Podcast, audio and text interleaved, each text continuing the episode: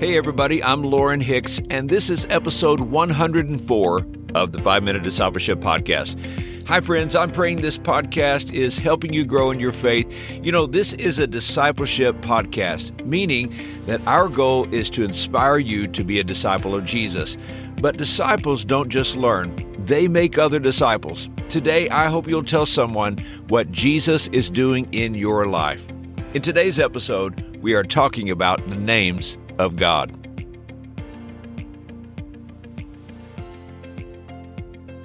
As you read the Bible, you see that there are many names listed in Scripture.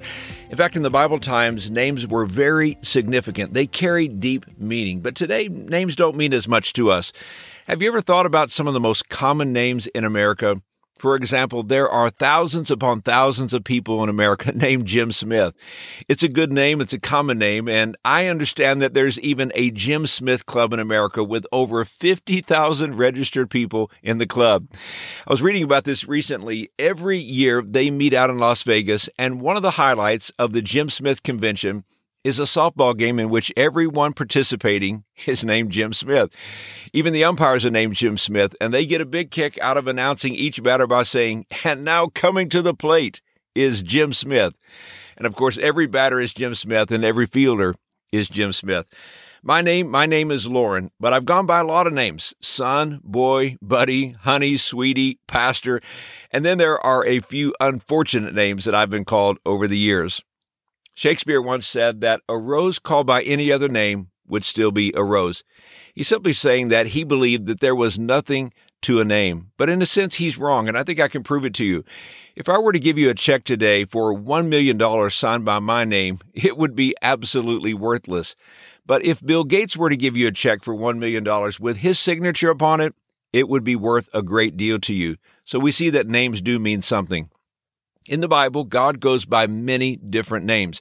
One Bible scholar has counted 63 names of God found in Scripture. Now, that may seem like a lot to us, but God is so awesome that the number of names we could use to describe Him is as endless as He is. And as you read Scripture, you see the many names of this one God. There are a few things we should consider. These names are given by God. They're not thought up by people. God is not some abstract thought or nameless power. God is personable. He is knowable. And one of the ways his personality is known is through the giving of his names.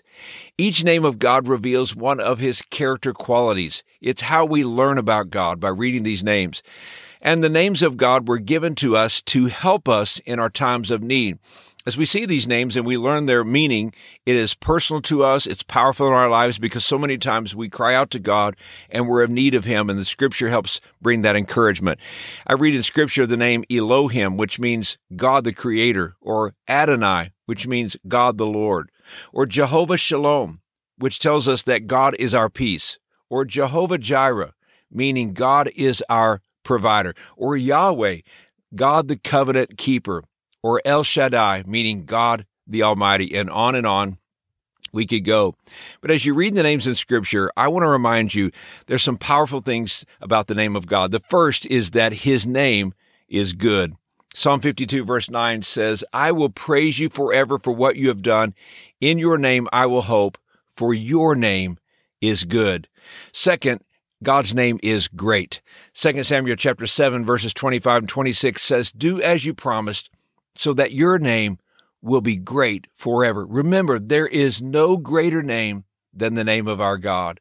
Third, his name is majestic. I like Exodus chapter 15 verse 11, which says, Who among the gods is like you, O Lord? Who is like you?